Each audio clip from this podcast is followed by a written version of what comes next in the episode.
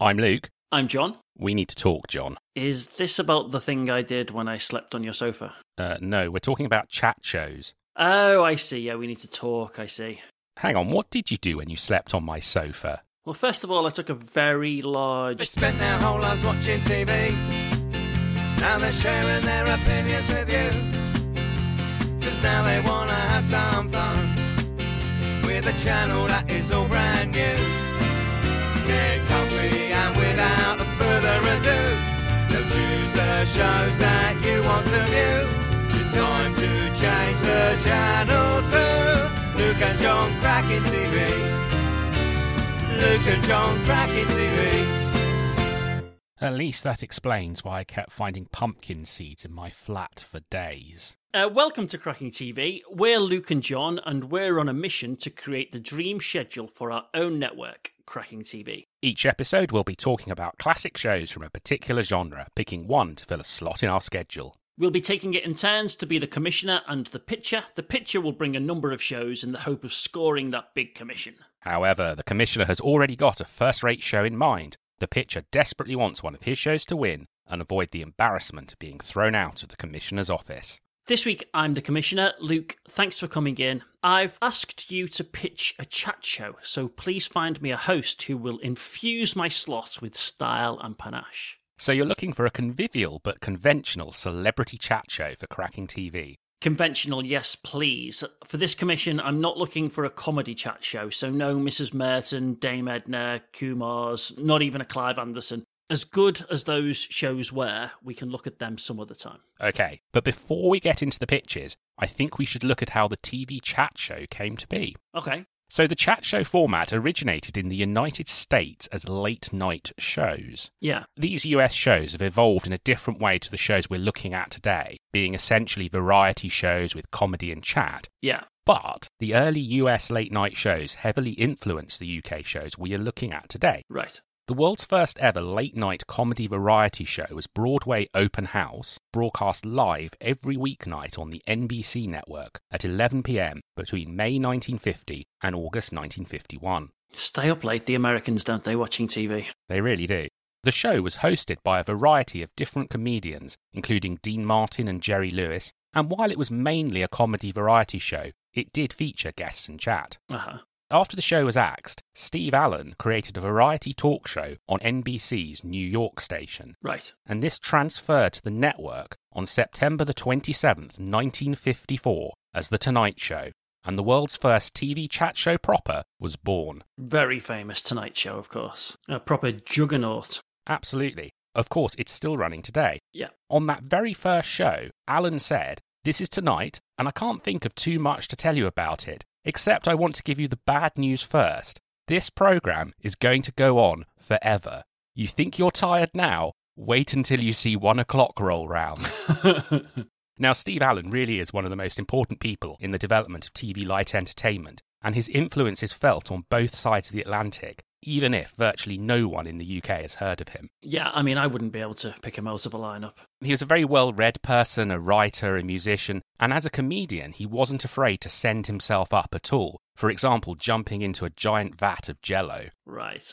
The basic elements of what you would still recognise as The Tonight Show today were there a monologue, banter with the band leader, sketches, and of course, chat with guests. Right, okay. Now, the BBC's first attempt at a TV talk show was In Town Tonight, and the show actually started in 1933 on the wireless, running until 1960. Well, that's a really long time. Yeah. And between 1954 and 1956, the show was simultaneously broadcast on BBC television. Right. And not that the BBC is in any way London centric. Oh, no. No, no, of course not. The opening announcement of the show was Once again, we stop the mighty roar of London's traffic, and from the great crowds, we bring you some of the interesting people who have come by land, sea, and air to be in town tonight. I don't reckon the roar of London's traffic was very mighty at all in those years and at that time of night, but yep. The show would look at what was going on in London that week, typically including interviews with stars appearing in the West End or whose films were premiering. Right. And then in 1959, the BBC launched Face to Face, a one on one serious interview show hosted by John Freeman. Mm. Notably, Freeman's face was almost never shown, the camera concentrated on the subject. That's an unusual setup. Yeah, and part of the reason for that setup is that the interview was almost like an interrogation. You really probed the show's victim, I mean guest.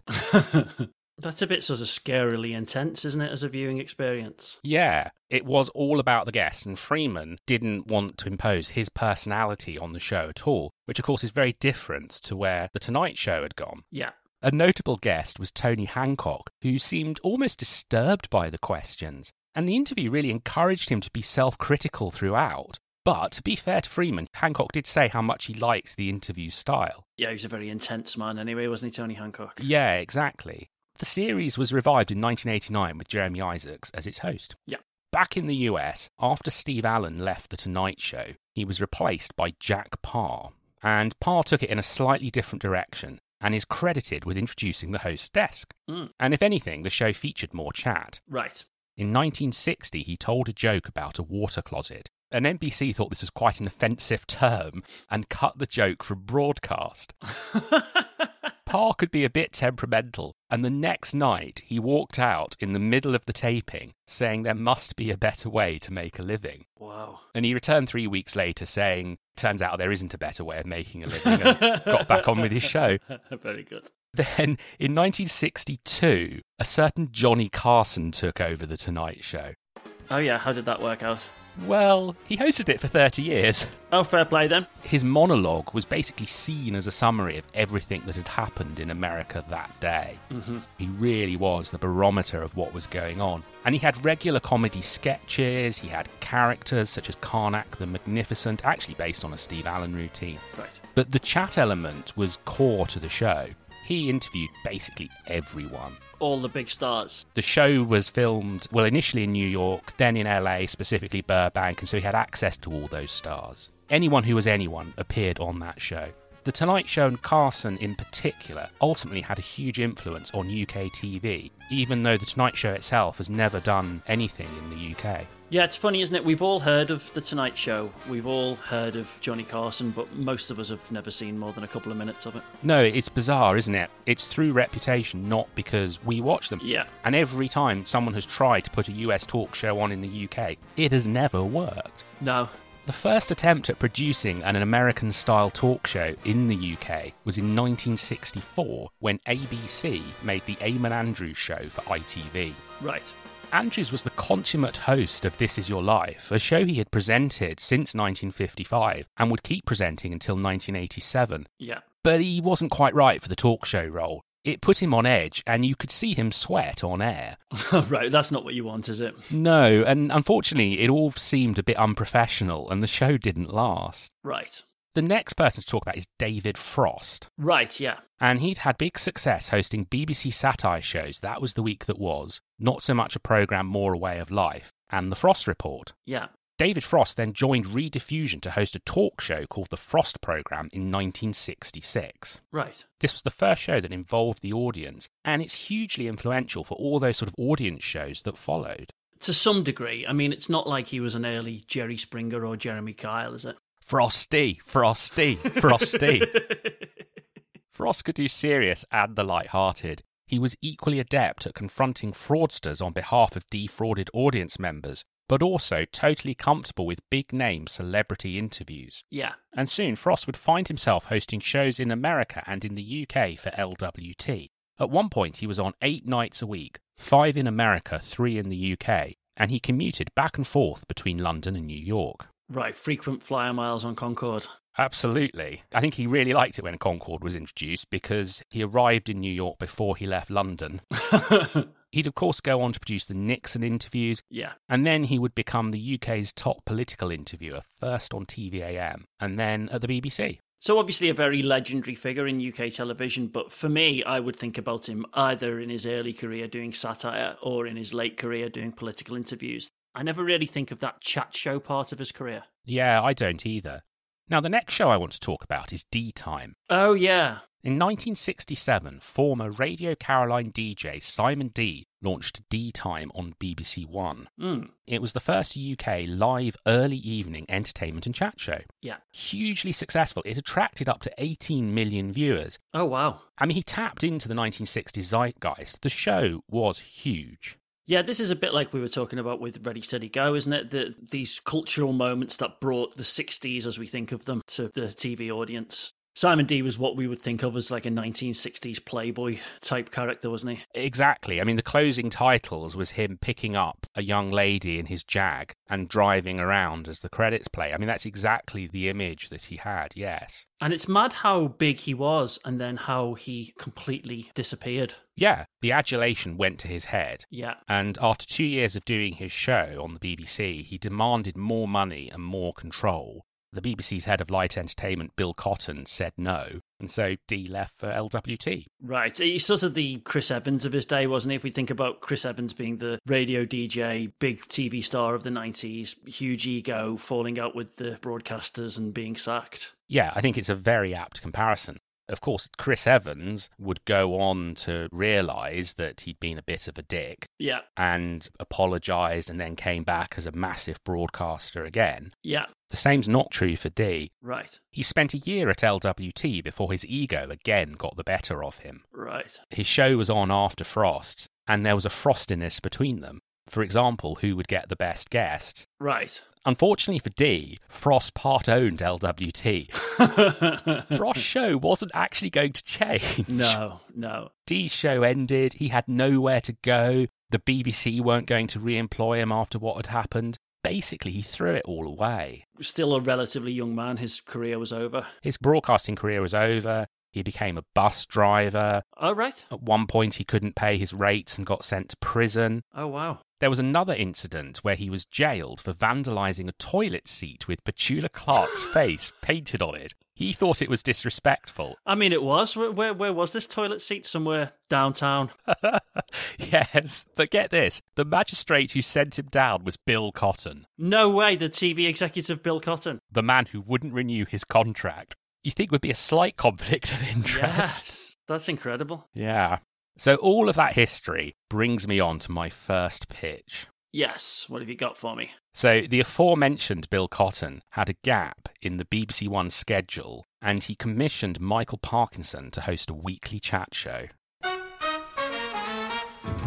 So, Parkinson began on the 19th of June 1971 and originally ran until 1982, then again from 1998 to 2007. Yeah, so it was on air for these two really lengthy spells, but it also had this really lengthy break in between. Yeah, it's crazy, isn't it? Career defining presenting a show for that long, but then taking such a big gap doing other things. Yeah. Parkinson was inspired by Carson, but unlike the US shows, Parkinson focused on the interviews. There was no comedy. No, and no desk. No desk, no. Bill Cotton wanted a desk, but Parkinson insisted no desk. Right. Parkinson was not a comedian. He'd been a journalist on newspapers initially in his hometown of Barnsley, though he quit after a row with the editor about an article promoting the editor's belief that hanging criminals was a good idea. Right. Uh, he then moved to the Yorkshire Evening Post, where he met his wife Mary. Then he worked at The Guardian and The Daily Express before joining the fledgling Granada to make current affairs programmes. Right. He hosted the local news programme Seen at 6.30, and that featured regular appearances from a small local band called The Beatles. Oh, interesting. And Parkinson, of course, th- then appears on the cover of Paul McCartney and Wings album Band on the Run. Presumably that's when they knew each other from. Absolutely. By the way, what's your favourite Wings album? I'd have to say the best of Wings. Good choice. Parkinson prepared every interview like a journalist with hugely detailed research. Yeah. An early interview was with Orson Welles, and this sort of gave the show a sense of gravitas. You know, if Orson Welles is prepared to do it, Yeah. I'll do it. Yeah. Prior to the interview, Wells threw away Parkinson's pre prepared question list, saying to the host, We'll talk. Oh, interesting. And they did talk, and Parkinson was, you know, obviously he'd remembered an awful lot of the research, so he had the Yeah. knowledge in his head, and it Yeah. was a free flowing conversation. Nice. One of the most infamous moments was when Rod Hull and Emu appeared. Yeah, of course. The bird pecks Parky a bit, rips up his notes, but it's after Parky inquires if the bird is male or female that things go really wrong. Emu grabs Parky's chair, spins him round, then pecks Parky so hard that he's toppled off his chair and is wrestled on the ground. It was all a bit much, wasn't it? Yes, I, I think it was probably a bit over the top. Parkinson would later talk about that bloody bird, lamenting that it's what he'd be most famous for. Yeah. Uh, Another guest that night was Billy Connolly, and he told the bird, If you touch me, I'll break your arm.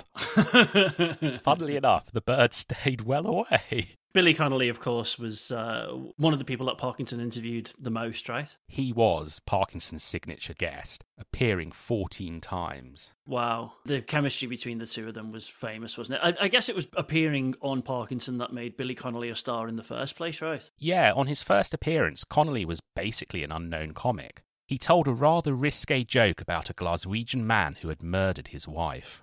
He said, This guy was going out to meet his friend in the pub. He said, Oh, hello, how's it going? He said, Fine, fine. He said, How's the wife? He said, Oh, she's dead. I said, What? He says, Dead, dead, dead again. Dead. I murdered her. Forget it. She said, Kidding me on? He said, No, no, it's morning. Dead. He said, Look, I'm not talking to you if you keep on talking like that. He said, Well, please yourself. I'll show you if you want. He said, Ah, show me. So are we up to his tenement building through the close? That's the entrance to the tenement into the back green, into the wash house, and sure enough, there's a big mound of earth. There's a bum sticking out of it. he says, Is that her? He says, Aye. He says, What'd you leave a bum sticking out for? He says, I need somewhere to park my bike. That one joke endeared Connolly to millions and turned him into a star. Parky described Connolly as the funniest man he'd ever met. Right. Now, Parky's style was relaxed. You know, he let his guests talk. He listened Yeah. intently to what they had to say and gave them space. Yeah. This led to guests sometimes revealing more than perhaps they intended. Do you feel that David is perhaps better, has a better public persona, image than you have? I think he does have now. I don't think that he did a few years ago. And I think that sometimes when you can get down and think, oh, God, why, why don't people understand me? Why are they saying this? Why are they saying that? What better person to look at than my own husband to see how somebody can turn all that around? I mean, David is, uh, I call him Golden Balls. That became his nickname ever after. You're not going to live that one down, are you? Parkinson was known to flirt with his guests, Yeah. but for all the flirting, he could sometimes be a bit misogynistic. Mm. In 1975, he described Helen Mirren as a sex queen and asked if her physical attributes or equipment hindered her desire to be a serious actress. Oh, that's unpleasant, isn't it? Mirren was understandably offended Absolutely, yeah. and replied, You mean my fingers? Come on, spit it out. Serious actresses can't have big bosoms, is that what you mean? Parkinson replied, Well, they might detract from the performance. Oh, what an idiotic thing to say. Mirren later dubbed Parkinson a sexist old fart. well, quite right. Parkinson later said he didn't enjoy watching the interview as he realised he was pompous and sexist. Yeah, well, I think he's right. One of the more infamous appearances on the show was Meg Ryan in 2003. Yeah, this is sort of famously one of the most um, embarrassing moments in TV, supposedly, isn't it? He's getting nothing from her. She just doesn't want to be there. Yeah, she was on to promote her film The Cut, Right. I think a film that nobody remembers. No. and she gave one word answers. She appeared angry after Parkinson asked her questions about the nude scene in the film. Right. And then they talk about how she trained to be a journalist, and so surely as a journalist, she would understand you need to give more than one syllable answers to every question. It was just cringy. Ouch. When Parkinson asked if she was comfortable with the interview and she said no, Parky asked her what would she do if she were in his position, and she replied, just wrap it up it later she sort of described him as a disapproving father. is a bit awkward. It's atypical of what we're used to from Parkinson, where, as you say, he can usually get the guests to relax and give him something. Yes. Parky's favourite guest was Muhammad Ali. Right, yeah. I mean, after Billy Connolly, that is the person you would most associate with Parkinson, isn't it? Yeah, and Parky described him as the most extraordinary man he'd ever met. If you're looking for the perfect guest for a TV chat show, then Muhammad Ali, possibly the greatest sports person of all time, incredibly intelligent and articulate man, lots of opinions, not afraid to say exactly what he means, and he's funny as well. W- What more could you ask for? Absolutely. And they verbally sparred together in the studio. Yeah. Parkinson interviewed him four times, and there was a lot of great banter between them, as, as this short clip demonstrates. I'm not going to argue with you. You're not as dumb as you look. But as you say, the interview showcased how thoughtful Ali was. Yeah. But would you like to, to be president? No, No? no, sir. too dangerous.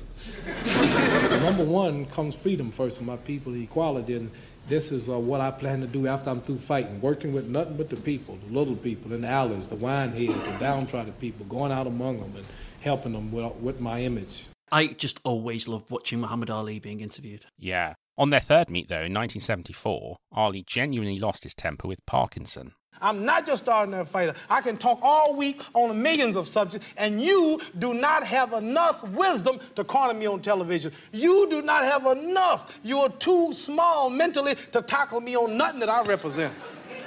I'm serious. You and this little TV show is nothing to Muhammad Ali. If you got some more questions, I asked him, and I bet you I'll eat you up right here on there. It ain't no way you can tackle me. Incredible, isn't it? Yeah. Parky later said that at first he didn't actually like Ali. He described him as impossible to like, confrontational and dictatorial. But later on, as Ali mellowed, Parky really liked him and they became friends. Yeah, there was an interview, wasn't there, 10 years later, and you could see that that mutual respect and friendship had developed between them. Yeah, you just saw the absolute respect between the pair of them.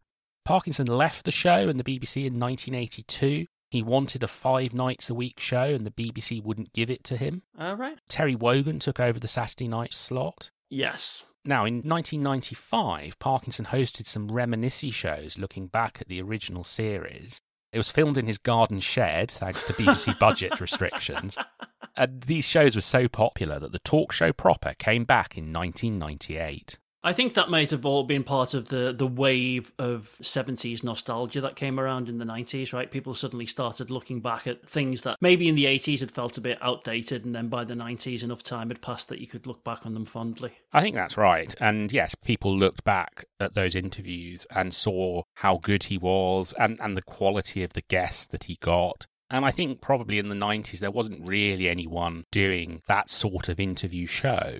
Yes, and then had an incredibly long run again. Yes. He left the BBC again in 2004, this time because they put Match of the Day in his time slot. Right. So he went over to ITV. He did three years at ITV before he decided he had enough, partly because he didn't like the new director of television who'd just come in at ITV. Right. And so, yes, in 2007, he retired. So, absolutely legendary television show. If you asked anybody in the street to name a British chat show host, nine out of ten would say Parkinson is the first name that came out of the mouth, probably. Hugely influential and some fantastic interviews with fantastic guests and some really, really important television moments, I guess. Well, I, I think probably the greatest chat show host we've had in UK television. So that's my pitch for Parkinson. Well, it's a strong pitch. Let's see what else you've got. Well, I just want to talk about another show that I'm not actually going to pitch. Right. ITV put Russell Harty on in 1972 against Parkinson. Right. Yeah. Prior to working in broadcasting, he'd been a school teacher. He taught Richard Whiteley English. That's interesting. I, I sort of feel like you can see a line in the TV presentation style that runs between Russell Harty and Richard Whiteley. So that is interesting. Yeah. Now, Harty's show wasn't as big as Parkinson, but he did attract some big stars. Yeah. For example, in 1973, The Who appeared. Pete Townsend and Keith Moon ripped off each other's shirts. Yeah, I've seen that interview. Harty won the 1973 Pie Television Award for Most Outstanding New Personality of the Year.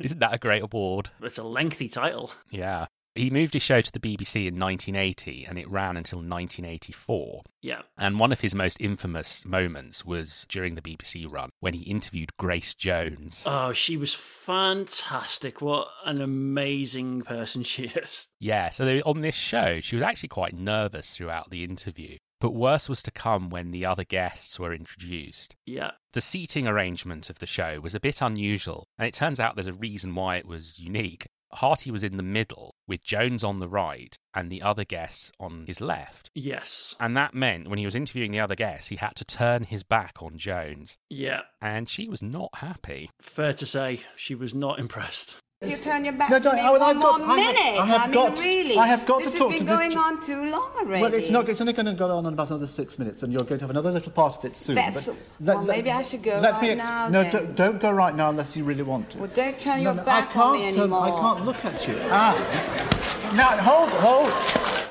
The sound of Grace Jones slapping a talk show host there. yeah. I liked it when he said it's only going on for another six minutes. I mean, yeah, that- that, I mean that's ages, isn't it? that's an age in television. Yeah. So look, I'm going to come on to my next pitch, and it's actually someone who went the opposite way to Harty. They started their talk show on the BBC and they moved to ITV. It's Des O'Connor Okay. and his show Des O'Connor Tonight. Yeah. It was during national service that he first performed. His commanding officer insisted that he take part in a talent show, Right. and after he was demobbed, he became a Butlin's redcoat. Yeah. His early success was gained by being able to generate an instant rapport with his audiences. He was an amiable chap, wasn't he, Des O'Connor? Whatever else you might think about him, Yeah, he was a sort of likable personality. As soon as you looked at him, he he looked like a nice fella. I think that's absolutely key to his act. He worked the variety theatres, and in 1958 was compere when Buddy Holly toured the UK. Right. And then he got a variety show on ITV in 1963 called The Des O'Connor Show, and that ran until 1971. And on this show, Des would sing a lot. The ongoing national joke was that Des O'Connor was a bad singer, right? Yeah. Which is weird because he's not a bad singer at all. No, I mean, he had four top 10 singles, Yeah. including a number one in 1968 with I Pretend. Right. Yeah. And of course, the people who took the piss out of O'Connor in particular were Morecambe and Wise. Yes. Des would often appear as they were taking the piss. Yeah. and it was relentless. But what a lot of people don't know is that Des actually wrote a lot of the jokes himself. Oh, So he was making himself the butt of Morecambe and Wise's jokes. Yeah. Fair play to him. Now, his talk show proper, Des O'Connor Tonight, started in 1977 on BBC Two. Mm. As I said, he later moved to ITV, Thames specifically, in 1983. But the BBC run in particular made a thing of bringing on up and coming US comedians. For example, Jay Leno and David Letterman. Oh, a couple of chat show hosts in their own right. Yes, exactly. And talking of Des singing, in those early years, Des would open each show with a song. Letterman picked up on the quality of Des's singing. Will you sing Pennies from Heaven just one more time? About eight times. Wouldn't you like to hear it, folks? I did do two takes of Pennies from Heaven. Each one better than the last, too. Des had a relaxed style. He acted as a straight man to his guests, and he'd set them up for the anecdotes they were going to tell. Yeah, I mean, I always found that very cheesy and insincere. And you could see it coming a mile off. Like he's innocently asking a question of, "Oh, ha- have you ever owned a Labrador?" And then the, the comedian just happens to have an anecdote or a joke on that subject. It, it used to grind my gears how clunkingly obvious all that was. It's obvious the guests were pre interviewed. Yes. And also the obsequiousness of his laughter. Like, I, I get that he was encouraging comedians, and the polite thing to do is to laugh at a comedian's joke, but it was such fake laughter, I always thought. Yeah. In the mid 1980s, Des's show went out live in an 8 pm slot on ITV. Yes. one of the most infamous UK chat show moments happened live on ITV in November 1986. Is this Stan Boardman? It is. He told a supposed story of Polish fighter pilot Charlie Polanski's appearance on This Is Your Life with the aforementioned Eamon Andrews. Yeah. During the Second World War, Polanski had shot down many German planes, including the Fokker Wharf. I am in the Spitfire, and all of a sudden I see in front of me two fuckers. I, I thinks to. I thinks to myself, I must shoot one of the fuckers down. So I, I shoot. I shoot one of the fuckers down, and the other fucker went into the clouds, so I followed him. And I lose the fucker. Well, then I come out of the clouds. I look behind me. The fucker is behind me. Eamon Andrews said, hang on, Charlie Polanski, you've got to explain to the viewers that uh, the German uh, fighter plane was a, was a German fucker wolf. He said, that is correct, Eamon, but these fuckers were Messerschmitts. That was a huge scandal, wasn't it? Like a huge, huge scandal at the time. It got to the point where Boardman was banned from ITV, never appeared on the channel again. It's amazing. I think it's actually a very good joke. Yeah, I mean, I don't particularly like uh, Stan Boardman's Germans routine at all, generally, but I think that's a funny joke and well delivered. Yeah. Now, as if it couldn't get any worse, later in the same show, Oliver Reed appeared. He had a bit of a reputation for being a drinker, Yes, yeah. and he had indeed been drinking prior to this live appearance. and he provided an interesting answer to one of Dez's questions. I'm here to find out little things about you that we do not know. And there's one thing that I was told I can't believe. You have a tattoo in a very unusual place. Yes, on my cock. Crikey, this is in the same episode as the Fockers joke. It's in the same episode as the Fockers joke. Wow. And you can imagine the Thames management is in absolute meltdown at this point. Absolutely. They're probably starting to think, are we still going to have a franchise once the IBA is looked Yeah, at this? yeah. But that's not all. No way. If you had to guess who was the unpredictable guest on a chat show in the 1980s, who would you say? Well, I'm worried this is too on the nose, I guess, but Freddie Starr. Bingo. Freddie Starr. he was the night's final guest. My God. And he was dressed up as if he were a contestant from a beauty pageant. And when he was asked, as part of the act, what do you say to feminists who say all beauty contestants are just dumb blondes? He gave V signs to the cameras. Oh, wow. Wow. So Fockers, Cock, and V signs in the same live TV episode. I mean, that's an evening in, isn't it? By 1980s television standards, that's absolutely scandalous. I do remember there being a huge deal about the Stan Boardman thing, but I hadn't realised it was in the context of all this other rudeness in the same episode. No, I mean, obviously, the Stan Boardman bit is what we all remember. And Yeah. the fact that Boardman was banned from ITV got the headline. But the other thing that happened is that Des O'Connor's show was never broadcast live again. Right. The show kept going, though. In fact, it ran for 22 years, only finishing in 1999 as a series. And indeed, there were six further specials between 2000 and 2002. So a very long running show. Fair enough. Well, I'm going to put my cards on the table nice and early. I hated it. I hated everything about it. I hated the theme tune. I hated Des O'Connor's presentation style. I hated how forced and phony all the interviews were. I thought it was garbage. But I'm in with a chance. Well, okay, fair enough. But I should talk about the other big show on ITV in the 80s and 90s. It's another show I'm not pitching Aspel and Company. Oh, yeah, the poor man's parky. Yes. and it was during the 80s that the idea of going on a talk show because you were an interesting guest was replaced with going on a talk show because you had something to plug. Right, yes. And the nadir of this was in 1993 when Arnold Schwarzenegger, Bruce Willis, and Sylvester Stallone appeared to promote Planet Hollywood. Right. At one point, Aspel just read out the menu.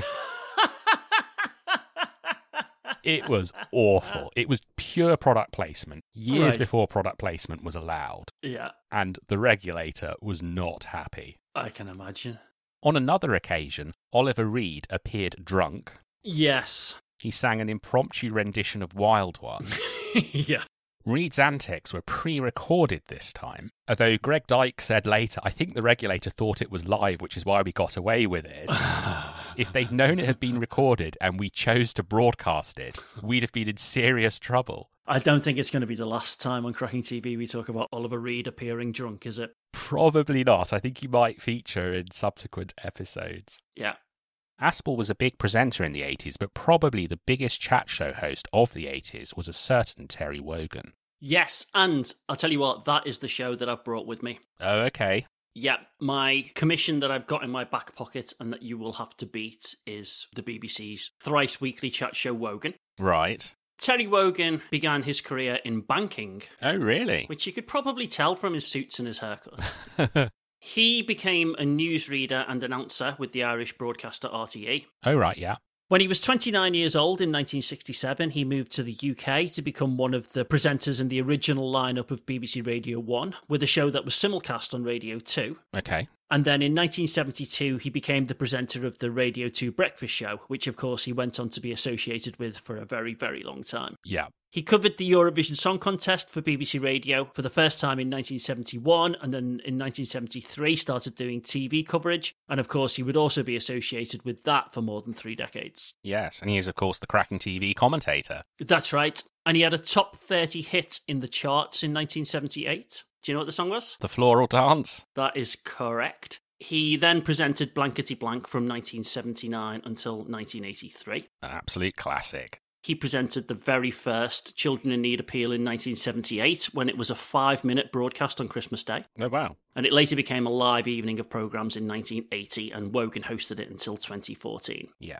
So even by the time he started doing his chat show on BBC One, simply called Wogan, he was already a very established and huge part of the BBC firmament. Absolutely. So his show, Wogan, was broadcast on BBC One from 1982 to 1992. Yep. For the vast majority of that time, it was broadcast live from BBC Television Theatre in Shepherd's Bush. Yes. But for the final year of broadcast, it had moved to BBC Television Centre. For its first year, it was broadcast on a Tuesday evening, but from 1983 to 1985, as you mentioned earlier, it moved to Saturday nights to replace Parkinson. Yeah. From 1985, though, it settled into what we think of as its established place, which was three nights a week at 7 pm, usually Monday, Wednesday, and Friday. Yes. So, Terry, how could we describe him? Very affable person. He's always described as a great broadcaster, right? If you, if you mention Terry Wogan, the first things out of anyone's mouth will be he's a great broadcaster. Yeah. But people rarely examine what they mean by that. And I thought it might be useful just to have a think about what it is we mean when we say that.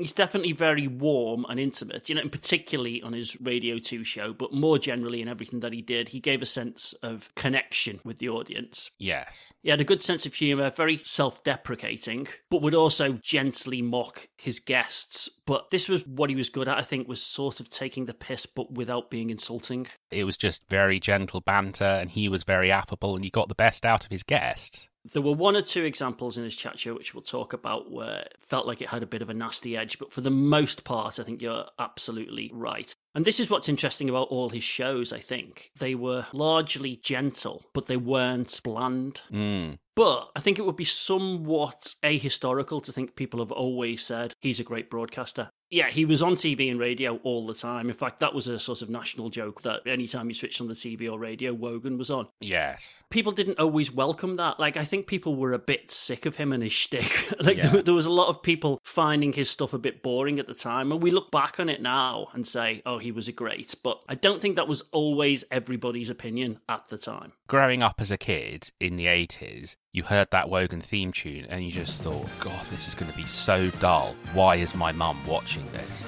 We were children, and it did seem to be a show for old people. Yes. He would have been in his 50s then. He seemed ancient. Absolutely ancient. He seemed to come from a completely different era. Yeah. If what you were interested in then was the tube or the young ones, then you didn't want to watch Wogan, did you? Definitely not. And it surprises me that you're pitching him. He did do some very memorable and notable interviews. One of the classics was when he interviewed George Best. Yes. And George Best was clearly a little, a bit little drunk. worse for wear. Yes. Terry, I like screwing, all right? All right. So what do you do with your time these days? Screw. I see. I mean, screwing at seven o'clock on a Monday evening, that's quite shocking by 80 standards. It is a bit much. Clearly, George Best had a very serious issue with alcohol here, yet it was treated as a light-hearted subject. If that interview had been 10 years later, it would have been taken a lot more seriously. Yes. Cilla Black appeared on Wogan. Her days of being a chart star were over, and her TV presenting gigs had dried up at the time. Yeah. But she hadn't yet had her big comeback with Surprise, Surprise and Blind Date. And this interview with Wogan is seen as the moment where she reappeared in the public consciousness, and TV commissioners thought, oh, there is something about her. We need to find the right vehicle for her. Although, of course, later on, when she stopped doing Blind Date, apparently the reason why she didn't get any work after that is because the runners on Blind Date were now TV executives and they knew how difficult she was to work with. So I think Scylla's "Oh, I'm just a simple girl from Liverpool" charade was exactly that. I think Mm. the face that she presented on her shows was not exactly who she was. Yeah.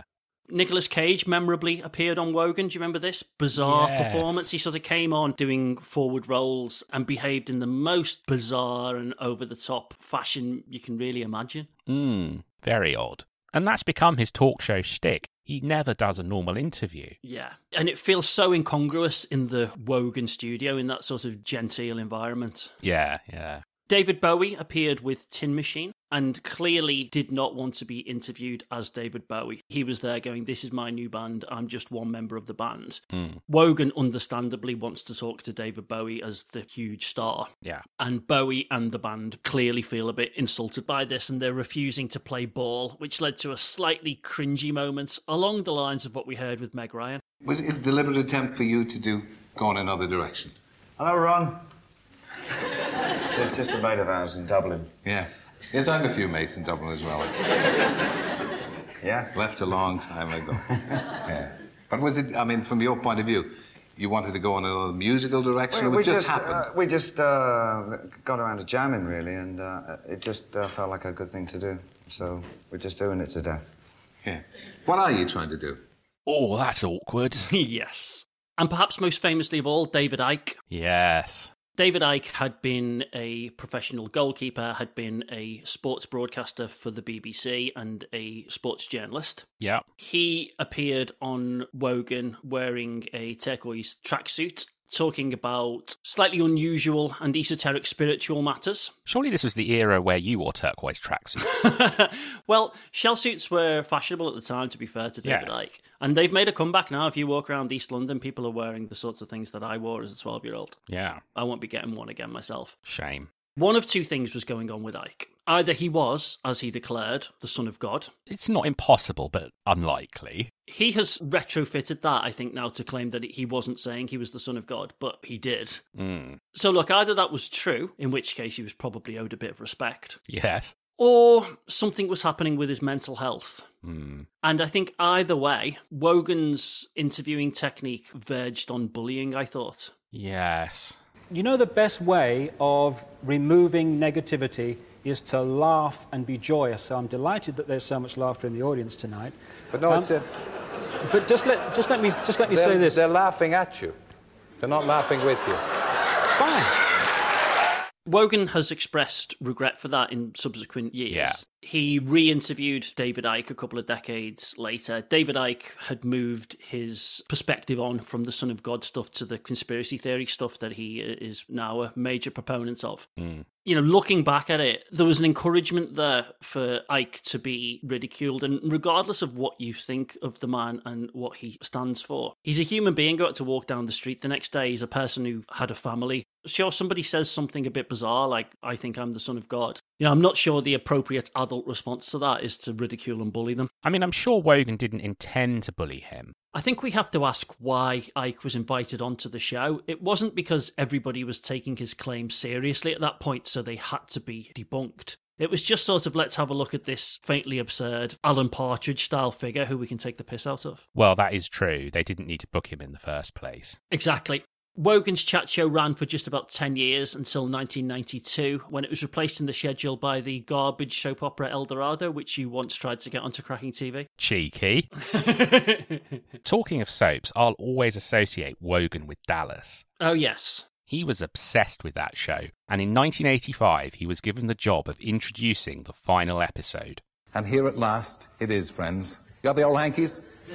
Ready to have your, your emotions thrashed? Your finer feelings pummeled? Your fondest preconceptions dashed? You'll never be ready at the same time for the final episode of the present series of You Know What? Nobody says last of the present series anymore, do they? No, it's a nice turn of phrase. It's a shame. It is a shame. But one thing I like about that clip, it is actually messing with television in a low key way. It's not very often you will see one show segueing into the other. This is still BBC One, but Wogan is playing with the serious business of presentation. Yeah, you big dog. So that was that was Wogan's chat show, and then he returned to Radio Two for a second stint on the Breakfast Show in 1993, and he stayed there for another 16 years. Yeah. The reason I brought his chat show along is largely, I think, because it was such prime time fare. It was so widely watched. It was such a part of the day to day conversation. It's one of those shows for me that even if you didn't particularly like it, you always watched it, like Tomorrow's World or Question of Sport or even Top of the Pops. They were just there for everybody all the time. John, it was boring. It was prime time family viewing, sure, but they were always trying to do something a little bit unexpected. It wasn't just uncontroversial, straightforward, genteel chat. I mean, look, you're the commissioner, but I think you'd be mad if you commissioned Wogan. I think it's a safe choice, and that's why I've brought it along. You're not going to lose your job as a commissioner commissioning Wogan. Could I do something a little bit riskier? Yes, but this is my fallback option. If all else fails, put Wogan on, which I think was pretty much the defining slogan of TV commissioners for about 30 years. Yeah. So, what's your next pitch? So, in order to get my next pitch, I just need to talk about a person who I think is the greatest broadcaster to have ever appeared on television. Wow. Someone whose influence is felt all over television. That's a huge claim. I'm talking about David Letterman. Right. Now, he hosted Late Night with David Letterman on NBC from 1982 until 1993. Yeah. And after NBC gave Jay Leno The Tonight Show, he moved to CBS, where he hosted The Late Show until 2015. So he'd been doing Late Night, which was the show after The Tonight Show. Yes. He, I guess, was always seen as the natural heir to Johnny Carson, and Exactly. everybody assumed that when Carson retired, Letterman would take over The Tonight Show. Exactly. Tonight Show going out at 11.30, Late Night at 12.30. Yes. And I can honestly say that one of the greatest moments in my life was sitting in David Letterman's audience. One of the greatest moments in your life. Yes. That is a big claim. He's the legend, isn't he? Uh, I've also sat in Jay Leno's audience, which was okay, but it's not quite the same. Right. Late Night, in particular, is one of the most innovative shows in television ever. It was kind of an anti talk show, and it sent up the conventions of the genre. Right, and did that mean that the guests had to behave differently than they would on a normal chat show? Yes and no. I mean, most guests came out and did their normal thing, but you could see Letterman's disdain if they didn't play along. Right. He did stunts in the Steve Allen style. Mhm. He sat in a giant bowl wearing a suit covered in Rice Krispies and had gallons of milk poured over him to generate a large snap, crackle, and pop. Okay. He'd get members of the public on for stupid human tricks and animals on for stupid pet tricks. Lots of things that many hosts have since picked up on. Dave might not have caught on over here, but there are certainly people who owe their act to him. Right. One person who owes their act to Letterman is the person I'm going to talk about next, Jonathan Ross. Right, of course, yes. Ross started his full time TV career as a researcher, although he'd previously appeared as an extra in a 1981 episode of It Ain't Half Hot Mum. And his mum was a regular extra on EastEnders for decades, wasn't she? So this Yeah. is part of the, the family business. The Ross family is TV, isn't it, all the way Yeah. through? And it was while working on Channel 4 music show Solid Soul, he met fellow researcher Alan Mark, and they formed their own production company, Channel X, to make a UK version of Late Night with David Letterman. Yeah. That show was the last resort, Yes. and it launched in 1987 with Ross as host. And isn't it the case that it was called The Last Resort because they'd intended to find a different host and couldn't get someone? So Jonathan Ross doing it himself was The Last Resort. Exactly. The show was a bit ramshackle. It was certainly irreverent. It was edgy. It was rebellious. It really tapped into the alternative comedy scene of the 80s. Yeah. Probably it's not quite the show that we're looking to commission today because it's much more in that comedy mold than chat, but it would set him up for his later career. Yeah. They once had Bernard Manning on as a guest. Before Ross introduced him to talk, they did this fake album advert Bernard Manning sings The Smiths. I guess at the time the idea was Bernard Manning was somehow the opposite to Morrissey, but as time has gone on, that no longer quite seems to be the case. No. Tom Jones performed Prince's Kiss as a sort of a random joke. And of course, it actually reinvigorated his career. Yeah, maybe the worst cover version of all time. So thanks for that, Jonathan. Well, yes.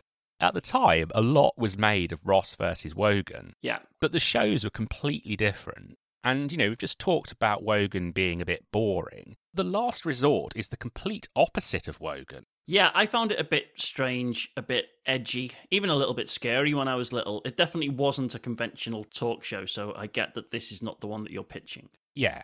Now, after The Last Resort, he went on to present Tonight with Jonathan Ross on Channel 4. Right, But after that, he became disillusioned with television right. and he sold his stake in Channel X for a pound. He did disappear for a while, didn't he? It was quite strange. He he had been Yeah. a big rising star of TV and then he was off for some time. Yeah, he eventually turned up at the BBC.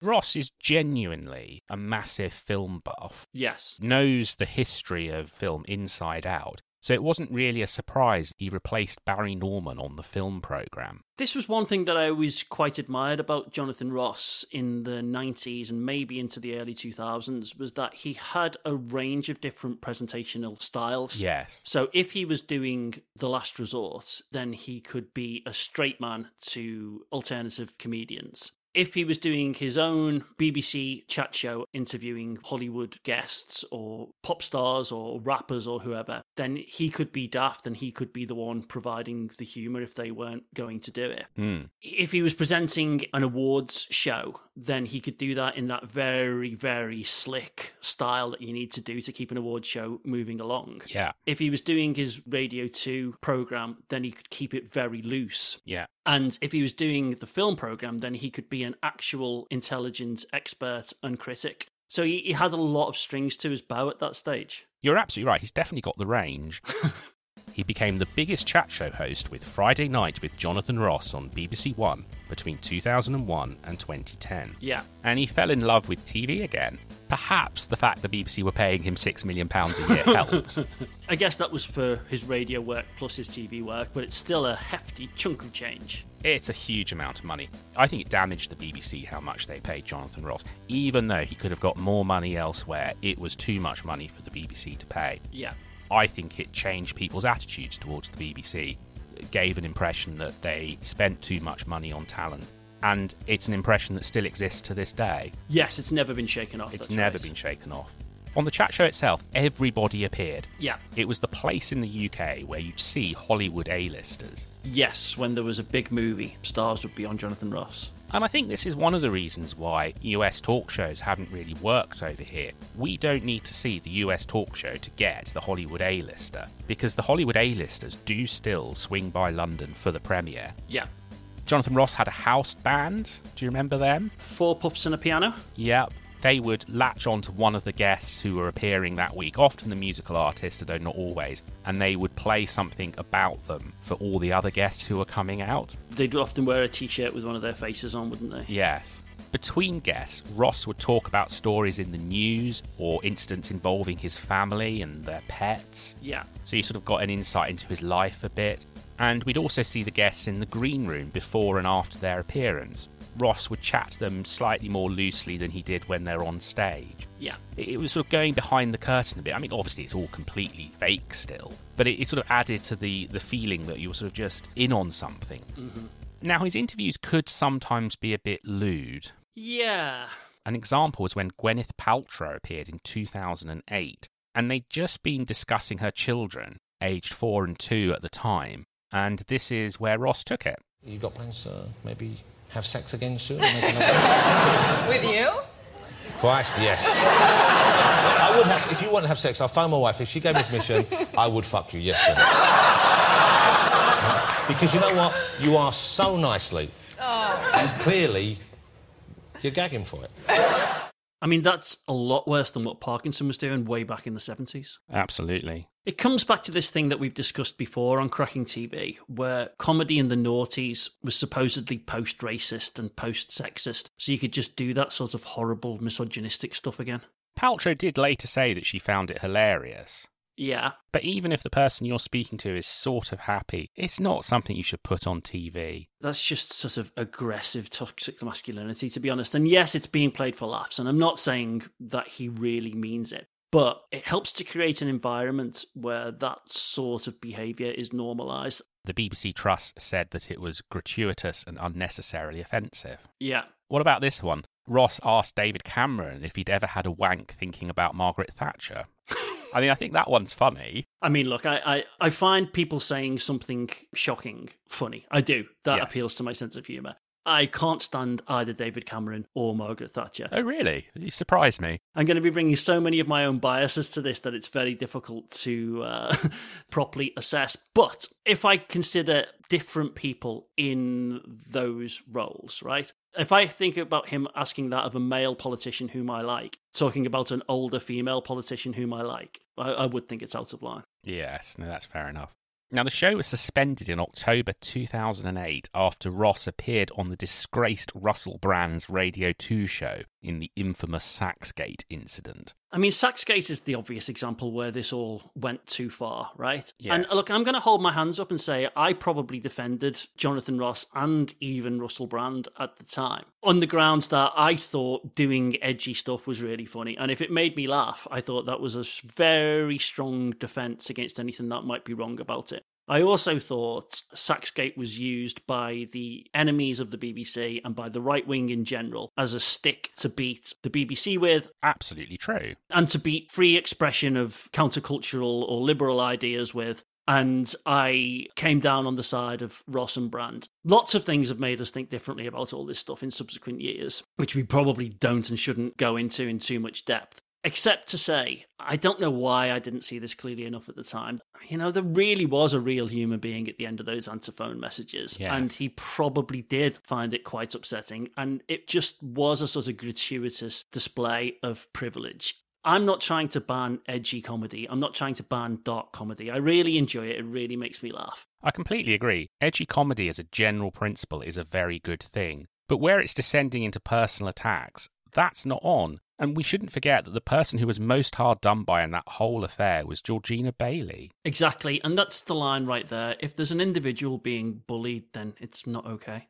Ross returned to the BBC after his suspension, but in 2010 he took his show to ITV as the Saturday night chat show, The Jonathan Ross Show. Yeah, which was a very similar format to what he'd had on the BBC, right? Yeah, and it's still running to this day, although I was surprised because it completely passes me by. And I think that sort of sums up where he is now. Yeah, He's still getting big guests, but he's not quite reaching the heights of that BBC One Friday night show.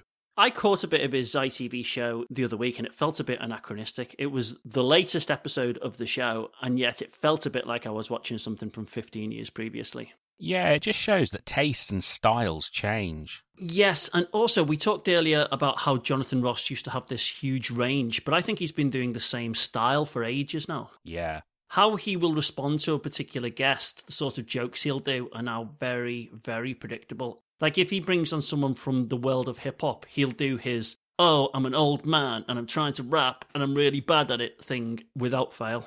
Yes. And I think, as we were saying, that you know, when he joined the BBC, he had all those different strands to him, and each one of them has fallen away to only be left with Jonathan Ross, the talk show host. Yes. The BBC was probably exactly the right place for him because, with no disrespect to any of the other broadcasters, the BBC has a range that the others don't, not least because there's all the things you could do on radio Yeah. you can have a mainstream show and you can have a nerdy show on BBC Two. You can then have a radio show. And being on the BBC really gave Jonathan Ross the ability to be Jonathan Ross. And the moment he left, practically anywhere else he goes, he's going to be doing one thing. If he'd gone to Channel 4, it might have been still a bit more edgy. He chose to go to ITV, so it's a bit more mainstream. But he doesn't get to do any of the other stuff I think that's right. part of the reason why Ross's show doesn't reach the same heights is because he's now in competition for the big name guests with the person I'm talking about in my final pitch. Oh, yeah, tell me more. The current king of UK chat is Graham Norton with his eponymous chat show airing on Friday nights on BBC One. So basically, he's taken the old Jonathan Ross slot and is now Jonathan Ross's rival in a sort of Jay Leno, David Letterman for the UK. Kind of, they are the two talk shows in competition. Yeah. Now, Norton's talk show career started in 1997. Yeah. Channel 5 launched in 1997 with a late night comedy chat show, The Jack Doherty Show, modelled after Letterman. Yes, one of the UK's many attempts to do a, a nightly chat show that never really quite work. Yeah, I mean, I quite liked it, but it certainly didn't capture an audience. No. Now, when Doherty took some time off, Norton stood in. It was always called not the Jack Doherty show when he was off, wasn't it? It was. At the 1997 British Comedy Awards, both Doherty and Norton were up for Best Newcomer for hosting The Jack Doherty Show. Norton won. Oh God, how does that feel if you're Jack Doherty? I know. Jack Doherty show finished shortly afterwards, and I don't think we've really heard from him since. No. And this led to Norton getting his own show, So Graham Norton, in 1998 on Channel 4. Yes. This was very much an adult show full of sexual innuendo. Yeah, it was quite near the knuckle and quite shocking sometimes. Yeah, the audience would share embarrassing stories, usually of a sexual nature. Yes. The guests weren't typical talk show guests. They were the sort of people who would play along with the sexual basis of the show. Yeah. And the show ran until March 2002. Mm-hmm. So, yeah, good run. And it was replaced by V. Graham Norton, Yes. a five nightly show in May 2002. Yeah, one of the more successful attempts at doing a five nights a week talk show. Yeah, I think it is probably the most successful attempt over here.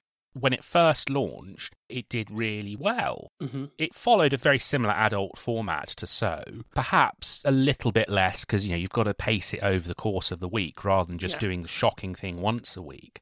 In summer 2002, it aired after Big Brother. Yeah. That was the year of Jade Goody, and Norton got a lot of comedy out of that. Actually, if we're being honest, initially I think some of it was quite brutal. Yeah. Although uh, he came to like Jade. Yeah. There was almost a symbiotic relationship between the two shows, and if you were watching Big Brother, you would certainly tune in to see what Graham Norton was going to say in his monologue, even if you didn't stick around for the whole show. There's so much to talk about in the career of Jade Goody, and I'm sure we will come on to reality shows on Cracking TV one day. But yes, that interaction between Big Brother 3 and V. Graham Norton was very symbiotic. And I think Graham Norton's changing perspective on Jade Goody probably also helped to change the public's view of her. I'm sure that's right. Over the course of 2002, even beyond the conclusion of Big Brother 3, Norton's show was it. You know, it was a big thing. But as sort of 2003 rolled around, it sort of began to feel tired's unfair, but perhaps the same shtick every night was beginning to grate. By the time the show finished in December 2003, you sort of didn't really notice it had gone because you'd stopped watching it. Yeah. So, yes, a show that only lasted for 18 months, but for sort of half the run, actually very big. Yeah. After V. Graham Norton, he briefly hosted The Graham Norton Effect on Comedy Central in the US. Right. And then he joined the BBC, but it was on a talent deal rather than to host a particular show. And this sort of attracted a bit of criticism. Why is the BBC signing up Graham Norton, but they don't have anything for him to present yet? Yes. It actually took a while for the BBC to find a format for him. And it turned out that hosting a show on Radio 2, doing Eurovision commentary, and a BBC One talk show were the perfect vehicles for him. like there was a playbook from 20 years earlier that could just be brushed off. Isn't it funny how Wogan and Norton's careers sort of reflect each other? Yeah, yeah. Norton's first BBC chat show was The Bigger Picture in 2005, although arguably that was more of a panel show and the guests discussed the week's news. Yeah. But it was obvious he just needed to be given a show similar to what he'd done on Channel 4. Yeah. Bit more grown up, but still an adult show. Yeah. The Graham Norton Show launched on BBC Two in 2007. Yeah. Moved to BBC One in 2009 on Monday nights, but in 2010, once Ross left, it moved to that prestigious Friday night slot. Yeah, it was there a ready made replacement for Jonathan Ross, wasn't it? Absolutely. Right place, right time, and he has run with it. Yeah. His BBC show attracts Hollywood A-listers up to and including Tom Hanks. Tom Hanks being the pinnacle of famous people. He's the top star He's certainly the top talk show star. He's the person you want to get. because he's super famous, super successful, but also doesn't take himself massively seriously, and you can have a laugh with him, unlike Exactly. certain other Toms in the Hollywood A list. Exactly. The Hollywood A-listers will often be sat next to British stars they've never heard of. Yeah, and they'll just be sort of staring out the side of their face, like, who the hell is this guy or woman? Yes.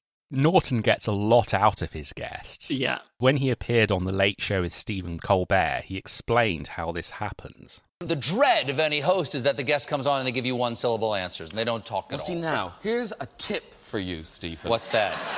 What I do is one, we liquor them up. You offer your Well- guests drinks? Yeah, well, I think, I think if you come out, if you come out and there's a cocktail waiting for you, you immediately think, this might be a nice time. No, you have multiple people at a time on your couch. The benefit is that if one of them is Mr. Monosyllabic, you Oh, I kind of see. go, you, you nap time for him, and then you, you move on, to, and you move on, and hopefully the other one's a chatty Cathy. Multiple guests at once and copious quantities of alcohol leads to a party atmosphere and the guests talk freely. Yeah. Some guests do take it too far, notably Mark Wahlberg, who has been clearly drunk on the show on more than one occasion. Once he sat on Norton's lap and started to massage his chest. Right? Long way from the gentle knee touch of Parkinson and Wogan. yes. The funny stories Norton gets out of his guest are often light years away from what you would have heard on Parkinson. Yes. Lee Mack told a great story about the first time he did stand up when he was a blue coat at Pontins. He was told you should just interact with the front row, ask people where they're from. If someone's from Scotland, say who paid for your holiday. Uh, yeah. If Wales, make a noise like a sheep. Yeah, boo. What you're waiting for is for someone to say they're from Kent, so you can say, What did you call me? Right, yeah. So I tried it, but I was very drunk. so I go on stage and I say, Where are you from? This bloke says Scotland. I can't remember the joke. I say hello. then I said to the, to where are you from? The guy says Wales. I black out and I go, hi. I panic. And then I say, anyone in from Kent? and this bloke shouts out, me. and I said, well, you're a. what you hear there is obviously the laughter of the audience. And it's not just someone's come out and they've said something funny. It's it's genuinely that an atmosphere has been created where these funny stories can be shared. And I think the, the funniness is amplified because of the atmosphere that Norton creates. Yeah. Now, Norton isn't afraid to play with his guests. Yeah. When Emma Stone was on, she revealed she was a massive fan of the Spice Girls. Oh, yeah, I thought this was a bit mean. I actually felt really sorry for her. Norton made out they were backstage. But you're telling me you've never met Are you a gonna Spice do? Girl? Are you gonna do something? Right Have you now? never met a Spice Are you Girl? gonna do something really? Have you never met a Spice Girl? I'm. Um, Wait, hold on. I have to mentally prepare myself. Have you never met a Spice Girl? Not in the flesh. Okay. Now, as Don't. you know, as you know, as you know, Emma, it is very equally rare. It excited is very about rare for more than one Spice Girl to appear together for any reason at all. So they're not here. mean. Yeah, if you ever do that with Roland Rat on me, you're dead. the person responsible for more adult content on the show than anyone else is, I think, Miriam Margolyes. Oh, yeah, she's been excellent, hasn't she? I mean, I think the show has turned her into a national treasure. Yeah, yeah, yeah. One of her most infamous moments occurred when she was telling a story about a time when she was a student in Cambridge. and I was on my bike, and we stopped at the traffic lights, and there was a car, an open car with an American soldier inside, and something crazy took hold of me then. I said, Would you like to follow me to my college, and I'll suck you off? And he did, and she did. Mm hmm. At the end of every show, audience members get to sit in Graham's big red chair to tell a humorous story. Mm hmm. If Graham gets bored, he pulls a lever and the chair falls backwards, dumping the hapless audience member from it. Yes. Do you want to have a go at this? I'll judge whether I'm going to tip you out of your chair or not. Okay.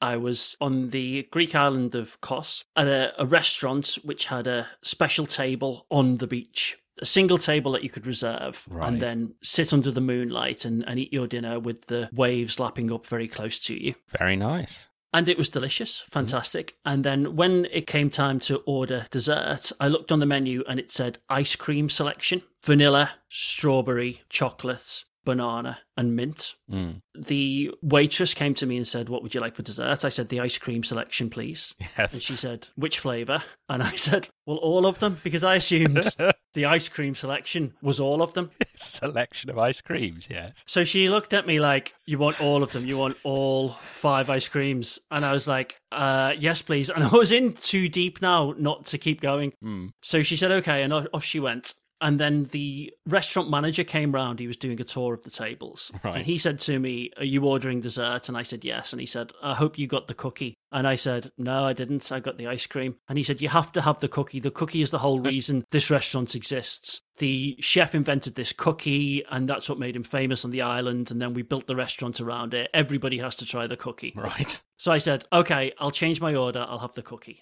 Then a few minutes later, a waiter came out with my five ice creams. Yes. And then another waiter came out with the cookie, which also had another scoop of ice cream on it. Yes. I'm already full from dinner. I've got to eat a big chocolate chip cookie and six scoops of ice cream. Mm. It would be rude to send it back. Yeah. So as I got down to the final couple of spoonfuls, I thought there's physically no space left in my stomach, but I still shoveled it all in. Yes. And then I had to get up from the table, run down the beach, and vomit in the sea. Oh, no. No. No. Ah!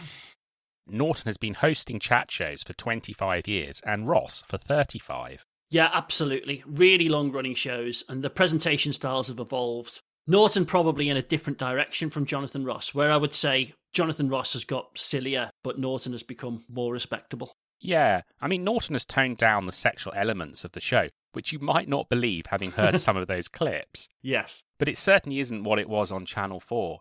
And I think the public is more accepting of what you can put on TV these days.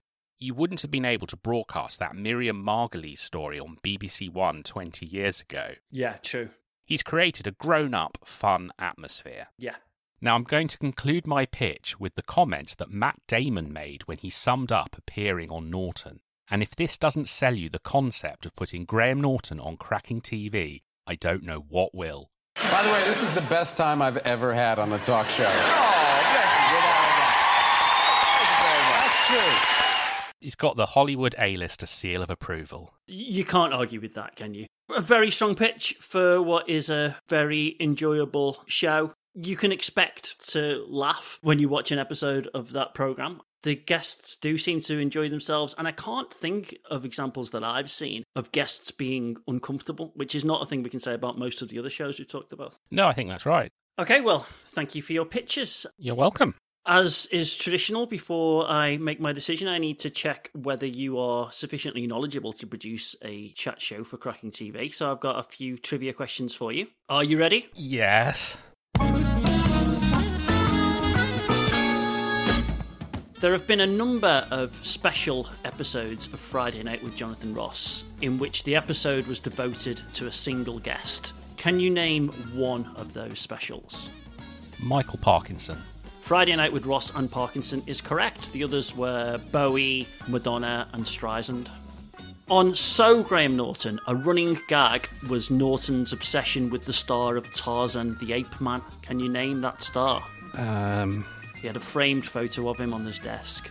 oh, uh, I'm not going to get it, no. That's a tricky one. Miles O'Keefe. Okay. In 2006, Terry Wogan presented a series for UK Gold where he looked back at classic interviews and re interviewed some of those guests. Yes. What was that show called? Was it something like Wogan Then and Now? I'm going to let you have it. It was Wogan Now and Then. Oh, okay. Which comedian was a regular warm up man for Parkinson and later featured Michael Parkinson in a pop video for Comic Relief? Ah, I think that might be um, Peter Kay. It was Peter Kay. And finally, what was the title of Des O'Connor's first single in the UK, which got to number six in the charts? I know it wasn't, but I'm going to say it. Dick a Dum Dum. No, that was his fourth single. It was Careless Hands. Oh, How careless of me not to know. Okay, so you got three out of five there, which Okay. is, I think, a respectable score. okay, cool. Good enough. So we come to my decision. Yes. So, first of all, you pitched Parkinson. Yeah. I mean, it would be absurd of me not to take it through.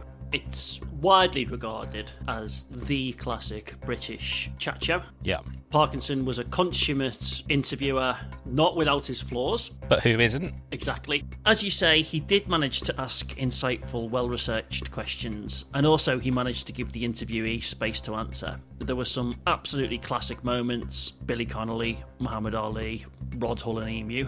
Yes. I am definitely going to be taking Parkinson through to the final two. Excellent. After that, you pitched Des O'Connor tonight. Yeah. Let's be honest, it's not happening, is it? I hated that program. Very insincere, very cheesy, nowhere near as good as Parkinson. I mean, I think you're being slightly unfair to Des. I mean, he did put his guests at ease. Sure, my mum could do that, but she's not a classic chat show host. Can you get your mum on now? Because you're not putting me at ease.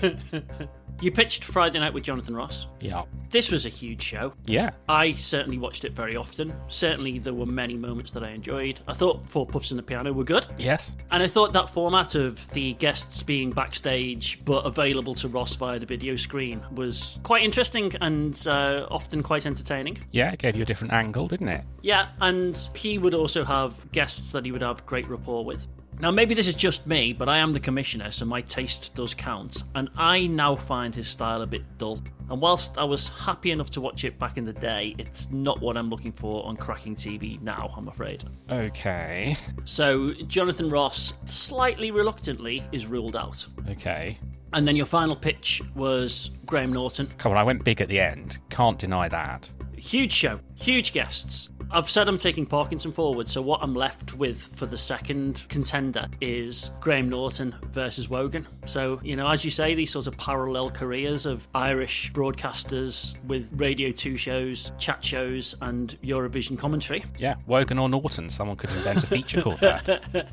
And uh, last time we put them up against each other was in our Eurovision special, and Wogan won out. Yes. On this occasion, I mean, something that does come to mind is your mistreatment of me last time when you came along with Top of the Pops and screwed me over. We're looking for the best shows, right? And last time Top of the Pops was the best show. And if you have to pick between Graham Norton and Terry Wogan's chat show, you're going to pick Graham Norton. I mean, I've also not completely forgotten about the time when you screwed me out of a quarter of a million pounds. Y- You need to do what's right for the channel, John. Well, look, I brought Wogan here, so that tells you that I rate the show. Yes. I did mean what I said when I said that Wogan is a great broadcaster. Unquestionably. But I'm going to show you that I am the bigger person.